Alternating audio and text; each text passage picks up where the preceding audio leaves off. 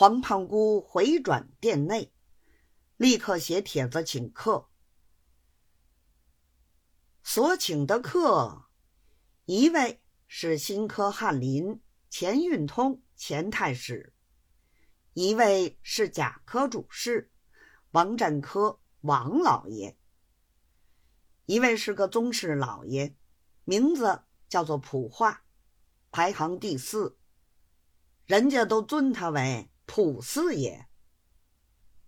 一位是银楼老板，姓白，号涛光。一位是琉璃厂书铺掌柜的，姓黑，名字叫做黑伯果。天生一张嘴，能言惯道，一到席面上叽叽呱呱，只有他一个人说的话，大家就顺了嘴，把黑伯果三个字竟变成为黑八根了。还有一位。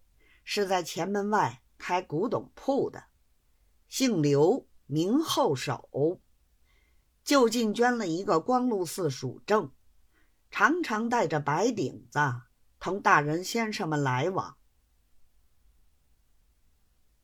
这些人除去钱王二位是带还东的，其余全是黄胖姑的好友，而且广通内线，专拉皮条。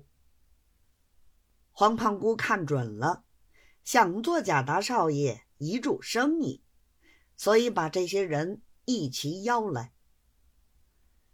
当下数了数，连贾大少爷一共是七个客人。